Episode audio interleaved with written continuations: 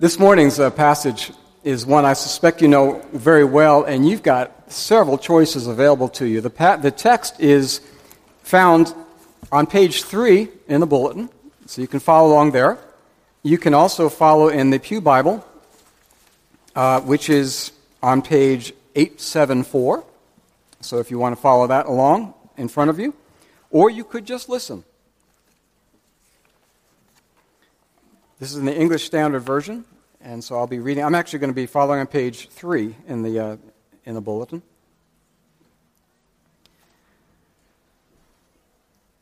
It's the parable that Jesus tells. It begins Luke 15, verse 11, and he said, There was a man who had two sons. And the younger of them said to his father, Father, give me the share of property that is coming to me. And he divided his property between them. Not many days later, the younger son gathered all he had and took a journey into a far country. And there he squandered his property in reckless living. And when he had spent everything, a severe famine arose in that country, and he began to be in need. So he went and hired himself out to one of the citizens of that country, who sent him into his fields to feed pigs. And he was longing to be fed with the pods that the pigs ate, and no one gave him anything. But when he came to himself, he said, how many of my father's hired servants have more than enough bread, but I perish here with hunger? I will arise and go to my father, and I will say to him, Father, I have sinned against heaven and before you. I am no longer worthy to be called your son. Treat me as one of your hired servants. And he arose and came to his father. But while he was still a long way off, his father saw him and felt compassion and ran and embraced him and kissed him. And the son said to him, Father, I've sinned against heaven and before you. I am no longer worthy to be called your son.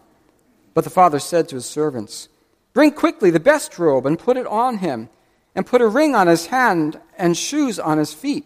And bring the fattened calf and kill it, and let us eat and celebrate. For this my son was dead and is alive again. He was lost and is found. And they began to celebrate. Now his older son was in the field. And as they came and drew near to the house, he heard music and dancing. And he called one of the servants and asked what these things meant. And he said to him, Your brother has come, and your father has killed the fattened calf because he has received him back safe and sound. But he was angry and refused to go in. His father came out and entreated him. But he answered his father, Look, these many years I have served you, and I have never disobeyed your command, yet you never gave me a young goat that I might celebrate with my friends. But when this son of yours came, who has devoured your property with prostitutes, you killed the fattened calf for him. And he said to him, Son, you are always with me, and all that is mine is yours. It was fitting to celebrate and be glad, for this your brother was dead and is alive. He was lost and is found. Would you pray with me? Our Father, we are grateful for this wonderful parable, and I, I, do pray that you would help us now as we consider it, a familiar one to most of us, but I pray that you would give us fresh insight, maybe not novel insight, but fresh insight, apply it to us, and let us see the message of the Savior. We pray this in Christ's name. Amen. I'm sure there's no more famous or loved parable than the one I just read.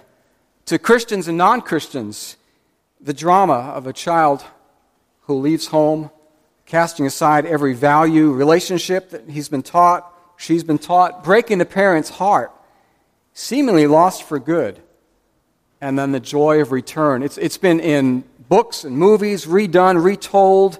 Some of you may have lived it as a child, as a parent Maybe you've lived long enough that you've been on both sides of it.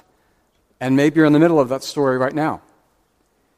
The parable has also been portrayed on canvas numerous times by different artists. In fact, uh, by Rembrandt more than once. Uh, one less famous one is where uh, Rembrandt actually portrayed himself as the prodigal in a brothel where his wife is sitting on his lap. But the more famous one uh, hangs in the Hermitage in St. Petersburg, Russia, where I saw it, and some of you were with me in 2002 on a mission trip there. Um, and there's a reproduction hanging, as you know, in, uh, in what we call the parlor. I had to figure out what the alcove meant. That's what our brochure says. But it's, uh, it's hanging there. The, the return of the prodigal son. And it's inspired and deeply touched many, the picture of the return of the prodigal. As we consider the passage this morning, there, there are two main things I, I really want to stress. One of them is an issue of vocabulary the word prodigal. It's, it's really not a common word in the English language. And some of you, uh, English is not even your first language. So I want to make sure we understand what the word prodigal actually does not mean. Okay, prodigal does not mean run away and return. Okay, that may be news to some of us. That's not what prodigal means. Prodigal, prodigious, refers to lavish, extravagant. And so we, for some reason, this caught on hundreds of years ago. The prodigal son, we're simply talking about a son who spent money like crazy. And that's really not even the, the main point of the passage. So I'm going to be using the word prodigal actually in the correct meaning as I refer to the prodigal, the prodigal habit of the son. But that's really not the main point. The fact is that he's lost. And that, that's, that's, a, that's a better term for this parable, the lost son.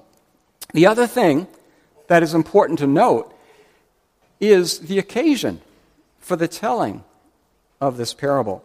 You know, we, when we hear this parable, we always concentrate on this son who goes away, deeply hurts the father, and comes back. And what we always concentrate on is this no matter what you do, no matter what sins you commit, the father will always welcome you back with great forgiveness. And that's not wrong. But that actually isn't the main point of the parable. Did you know that? That's actually not why, primarily, Jesus is telling the parable. We have to understand what the original context was. And the way you get that is looking at the first two verses of Luke 15. So I didn't have you necessarily look at your Bible as you're reading because if you I didn't have Sue print that part of the passage. But in Luke 15, the occasion of the parable is Jesus is there. It says, Now the tax collectors and sinners were all drawing near to him, Luke 15, verse 1. And the Pharisees and scribes grumbled, saying, This man receives sinners and eats with them. So there are the Pharisees and the scribes. They're complaining about the company that Jesus keeps. And then Jesus tells three parables the lost sheep, the lost coin, the lost son. But he doesn't just tell the story about one son, he tells a story about two sons. And what we discover, and as I'll be stressing, is that in fact both sons are quite lost. Both sons. And so I'm going to be showing you in this parable, it's, it's a little bit different maybe from the stress that you've often heard before. It is a story about forgiveness. Oh, it is. But it's really much more than that. There's much more going on. So we're going to be looking at the three main characters in this parable. We are going to be looking at the younger son. We are going to be looking at the father, and then we're going to be looking at the elder son. So let's look at the younger son, and I actually call this prodigal sin. Prodigal sin. Understanding the word in its proper use. The prodigal sin of the younger son, if that's not a tongue twister. So you've heard, of course, the audacious nature of the request that this son makes. He goes to the father and he says, Father, give me my share of the property that's coming to me. Now, this is a parable. Okay? So, this has never happened before, probably in the whole history of time. Probably never. And as Jesus tells this, we're not in that culture and time. So, if you had an inheritance coming to you, and you went to your father or grandfather or parents, and you said that exact thing, that would be rather audacious, rather rude. But in that culture, in that time, it's so unheard of, so awful. So obviously, it is saying, I'm really not interested in waiting until you die. I want my inheritance right now. So it, it's such an affront, it's such a shame that Semitic commentators those from the Middle East have said that the only proper response of the father would be to beat the son. We don't care how big he is. To beat the son and to throw him out of the house. So that would be the normal response. But that's not what this father does. Again, this is a parable. Okay? So what the Father does is such an unusual response to such an unusual request, but it's a parable. Okay? So this understand what the Son is do- doing. I want no relationship with you. I want your things. Okay? I want them now. And this is the kind of attitude that some people actually have with their heavenly Father, or whom they call their heavenly Father. This is actually the kind of relationship that some very smiley, toothy preachers on TV suggest that we can have with God because we can have things. We can have health. We can have wealth because what we're taught often is okay, serve God for what He can give to you. And this is really what the Son is doing. I'm really not interested in a relationship with you. I'm just interested in your things. I want them now. I want my best life now. And that's what He's doing. Okay, I want it now. And the Father gives it to him. He says, Go ahead, have it.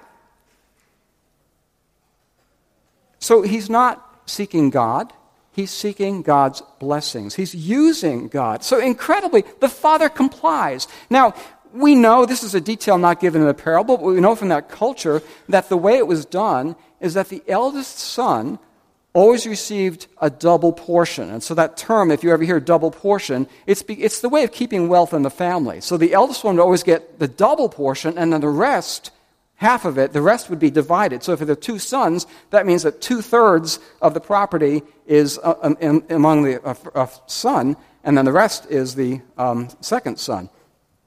And so the father complies, he splits it that way. Obviously, the younger one liquidates it very quickly and runs off to some foreign country and does who knows what, but the elder son has obviously figured out what he would have done with that money, as we read later, and he goes through it very, very quickly.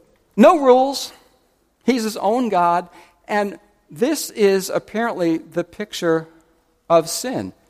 We're supposed to see this as the worst thing that anybody can do. Now, first of all, we're not in this culture. So we might think, oh, no, no, no, the worst thing we could do is murder. The worst thing we could do is adultery. The worst thing we could do is steal. No, no, the worst thing you could do is do that to your father in that culture. The worst thing you could do is to take land, take the wealth from your family, and sell it like that. Okay, so we have to try to understand that. What Jesus is giving is an example of one of the worst things that anybody could do in that culture. And then he does it, and then look at what he does with it. He runs through it like water. Now, put yourself in that place and say, so what's the worst thing that I could do? I could decide I'm not going to follow, I'm not going to follow the rules. I'm going to be my own God because that's what sin is. Sin is when you simply say, I am not going to follow God's rules. I'm going to be my own God.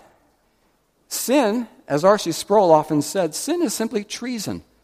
It's saying, I will be my own God. I will spit in the face of God. I will do exactly what I want to do. Rebellion against God in every way, big or small, it's treason. And so we're talking about prodigal sin here. The, the son just goes, uh, the biggest laugh of debauchery you can think of, until the money runs out. Now, you'd hope that this is what happens. You'd hope that somebody would follow that path to the end and then realize, I'm done. That's not what happens with everybody. Some people never come back. But this son, I love the way it's worded, he comes to himself. He comes to his senses. That's what you hope will happen. And then he realizes while he's in the muck of the pigs, talk about an imagery. Okay, he's about as low as can be. Then he realizes this is crazy.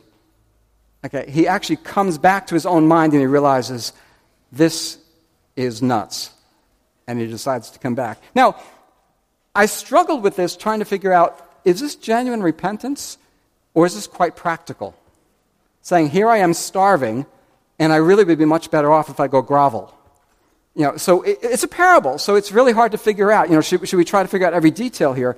But he realizes what I've done is a horrible thing to my father, and what I've done is a horrible thing against God because I have broken every rule possible. I've sinned against God, I've sinned against my father, and the only thing I should do is to go back. And so that's what he does. So he, he comes up with his humble speech and he heads home. And so we have the prodigal sin of the younger son. Now, look what happens as the son comes home. We come to the father. Now, many times this has been sentimentalized where we have the father every day looking out on the horizon. It's a parable. Okay, we don't have that detail. We don't really know, but we do know that the father, that day at least, sees the son.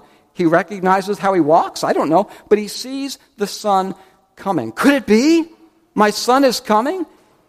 And what would we do? Many of us would be sitting on a porch. This better be good. We wouldn't be quite ready to receive someone back. We, we, would really want to hear the full speech, a full accounting, and so on. That's not what this father does. We've also heard, probably in this parable, the absolute indignity of the wealthy older father who runs. Well, th- there's a lot of legitimacy to that one. Men don't run. Okay, not in that culture, not in that time. I mean, the idea that he runs, I don't know how far he runs because obviously the servants are within shouting distance. So he runs out to the son. That's quite amazing. And before the son utters a word, and you got to figure he's in pretty lousy condition, he hugs him and he kisses him. So that means he's already forgiven. him. He's already figured out why the son is coming back. So that tells you something about this father. The extraordinary nature of the father. We're talking about prodigal forgiveness here. Absolute forgiveness. And the father isn't interested in hearing the speech. He hears a little bit of it. He, he hears, yes, the father, the son knows, okay, I've sinned against heaven, I've sinned against you, I'm not worthy. It's like, shut up. Okay? And he says, get a robe, get, get shoes, get the ring that probably is the family signet ring that says, You're not going to be a servant. You're going to be a son. Okay? You're not, a son, you're not going to be a servant. You're going to be a son. The father takes the initiative. You know, um, it's difficult to preach a parable like this and not deal, not completely deal with sexist language, as I keep talking about son and heir, but of course, that's the nature of it, right? I mean, only sons inherit. And he brings him back as a son. But you know, we're told uh, in Galatians 3 that, you know, all of us, male and female, are heirs. And so I, I really have to use the sonship language, but that male and female are heirs. But those of us that have difficulty with that, remember, men are brides of Christ too. So it, it, it kind of goes both ways to a certain degree. So we, the, the this son is reinstated as a son. He's not going to be a servant. The, the forgiveness is prodigal just as the sin was prodigal. Now think about this. Who's listening? The Pharisees, the scribes. This father is an idiot in their eyes. Okay, th- there's no way that this son should be taken back. There's no way. And, and, and, the shame of what his father did, the shame of what the son did, now is compounded by taking him back. What a fool this father is for bringing him back. Has he no shame? Has he no dignity? And the elder brother, of course, we know is going to be asking that in a few minutes. Now, how can that be fair? But you know, forgiveness, have you ever noticed? Forgiveness is not fair. I've noticed that. Forgiveness is not a fair thing, is it? But forgiveness does cost. You know, we've used that, we use that language in the Lord's Prayer, don't we? Okay? Particularly in Protestant churches. Forgive us our debts.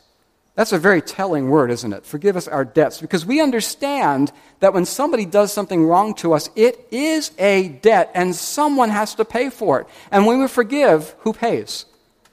We absorb it. We absorb the debt ourselves when we forgive. Oh, there's always a payment. There always is. That's why forgiveness is hard. Because we choose to absorb it. We say, okay, I'm not going to make you pay. I will absorb the debt. You know what? The Father actually absorbs the debt.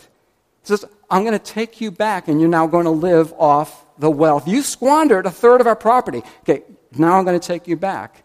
I'm going to kill the fattened calf. I'm going to throw a big party, and you're going to live as a son on now a third of the wealth that we had. It's costly. But you know, when we relate to God the Father, you know the cost that forgiveness was for him because it cost the life of his son Jesus Christ. Great cost. The forgiveness we see assures sinners that God forgives the greatest insult, the greatest act of rebellion and treason against him prodigal sin, prodigal forgiveness. The forgiveness is prodigal, and it's displayed in the party. Okay, but we understand that the, the, the sin that the Son commits, as great as it is, the Father is able to forgive. Then comes the elder son. Now, when we meet the elder son, the party is already going on. Now, this guy's a piece of work. Um, have you ever wondered, like I have, why he is unaware of the party? He, there must be a big place because he's out working in a field at a great distance. So there must be quite, a, quite a big estate. He's not even aware of the party, which tells me, again, let's not press too many details. It is a parable. But everybody must have realized he wouldn't care. He's really not interested that his brother has come back. So he, they don't even tell him. I mean, how long does it take to kill and cook a calf? You know, so all that time, he doesn't even know that this is going on. And when the elder brother finds out that his brother has come back, he refuses to go inside. And look what he says to the father. He says, All these years I have, you know, I, I looked at several different English translations and I looked back at the Greek.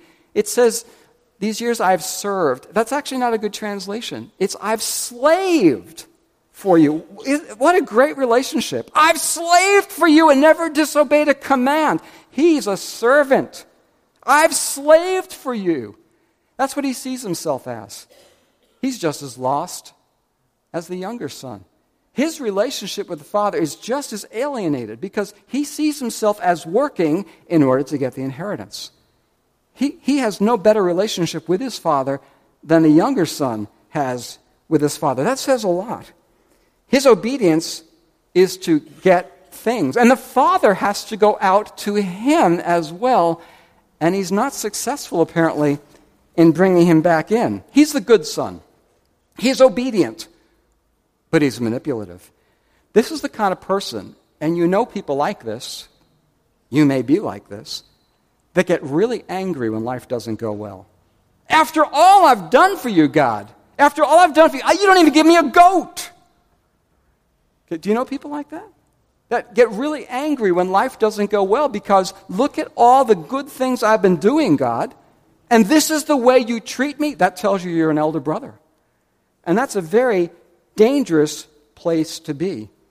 Elder brothers are very judgmental. They're not really sure about their position because they're always working and working and working, but they're very sure about everybody else's position. They're very judgmental. They're, they're prodigally self righteous. I would never do that. This son of yours, I checked the original translation of that also. That's a very good translation. It doesn't say your son, that son of yours. Now, it's not the same thing as husbands and wives who say, your son needs a diaper change. Okay? Or, you know, uh, your, your, your, your daughter's in trouble over there. That's not the same thing like husbands and wives do. This son of yours, total separation. I, I don't even know him. He, he's no part of me. Relationally, so judgmental, so unforgiving. Because elder brothers can't forgive because they're so, they would never do those things. They're so judgmental. They're so unaware of their own sins. Now, here's the thing Jesus is telling this parable to Pharisees and scribes. Okay? Guess who the elder brother is? The Pharisees and scribes. Guess who the younger brother is? The tax collectors and sinners. And so he's warning the Pharisees and scribes. You see, tax collectors and sinners, they're making messes of their lives, but they know it. And when they hear the gospel and they hear grace, many of them respond. They got nothing to hide. And they come in and they rejoice and they accept forgiveness and they say, I'm a mess. And when they are forgiven, they have love, they have grace. You can bet that younger son, okay, changes entirely when his father welcomes him in. Okay, I'm adding details again. But you can bet he's transformed. But this elder brother knows nothing, nothing about grace, forgiveness. So the Pharisees and scribes, they're the elder brother. They can't rejoice when they see sinners repent because they don't even understand that. What we see is prodigal self righteousness. You know, it's, it's hard enough to repent of bad things. It's really tough, brothers and sisters, to repent of our goodness. Do we repent of our good things, of our self righteousness? The, the English preacher, Dr. Martyn Lloyd-Jones, used to like to ask people, Are you a Christian? And he used to get responses, this is back in the 1950s and 60s. He would get answers like this Of course I'm a Christian. Well, that tells you a lot.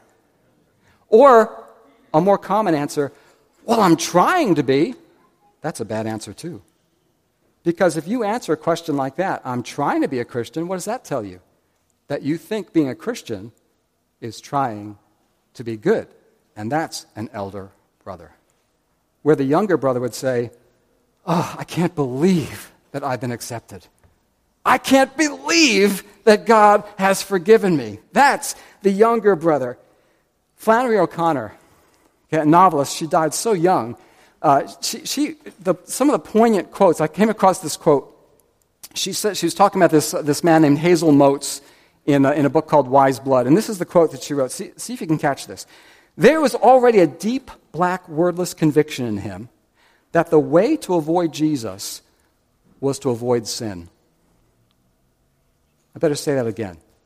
I'll read the last part. The way to avoid Jesus was to avoid sin. Do you understand that? If you could just avoid sinning, hey, you don't need a Savior. And that's what elder brothers do.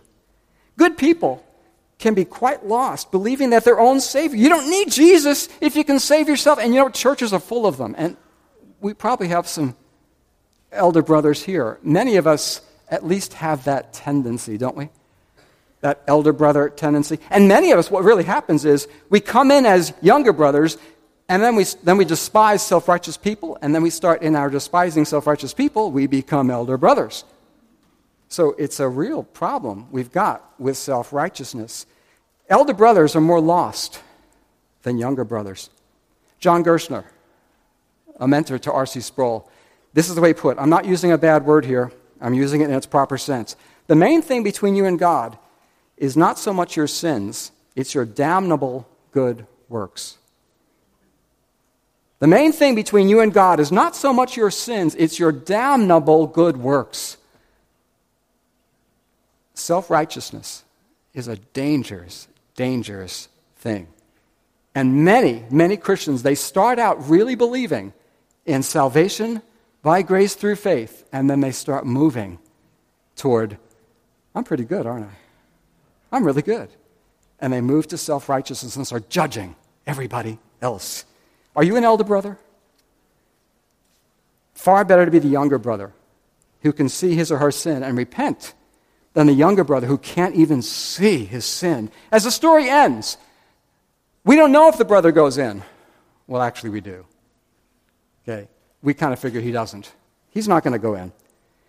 And we can imagine the Pharisees and scribes are probably furious because they're not stupid. They know what Jesus is doing. They know who he's talking about. I plead with you to repent of your elder brotherness. Because your self righteous goodness will lead you straight to hell. It will. You can't save yourself. And if you're a younger brother, no matter what you've done, your father is ready to receive you.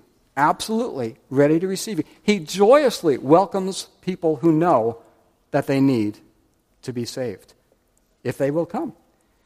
But for all of us who are in between, and that's probably the majority of us, we can slip into elder brotherness very easily, despising self righteous until we become exactly that. So, these three parables okay, you have the shepherd seeking the lost sheep, you have the woman seeking the lost coin, and who goes out and looks for the younger brother? Nobody.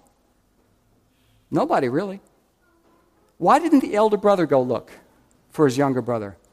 We need an elder brother who would leave home, who would put aside his inheritance and go out into a crazy, sinful world, into the muck, and dig us out and find us and strip off his own clothes and give us a robe of righteousness and put a ring on our finger and call us a son instead of a servant? We have that elder brother, don't we? Yeah. His name is Jesus.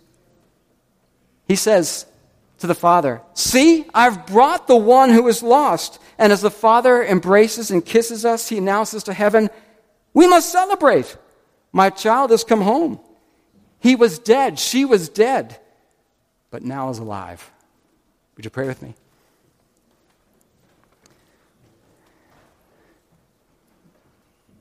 Father in heaven, you are our Father if we know our elder brother, Jesus Christ. So now we pray, Lord, that you would forgive us of our own righteousness, of our own good deeds. And as we lay everything down at the cross, we pray that you would receive us. We thank you for Jesus, our elder brother. We thank you for your mercy and grace in him. And I pray this in the wonderful Savior's name. Amen.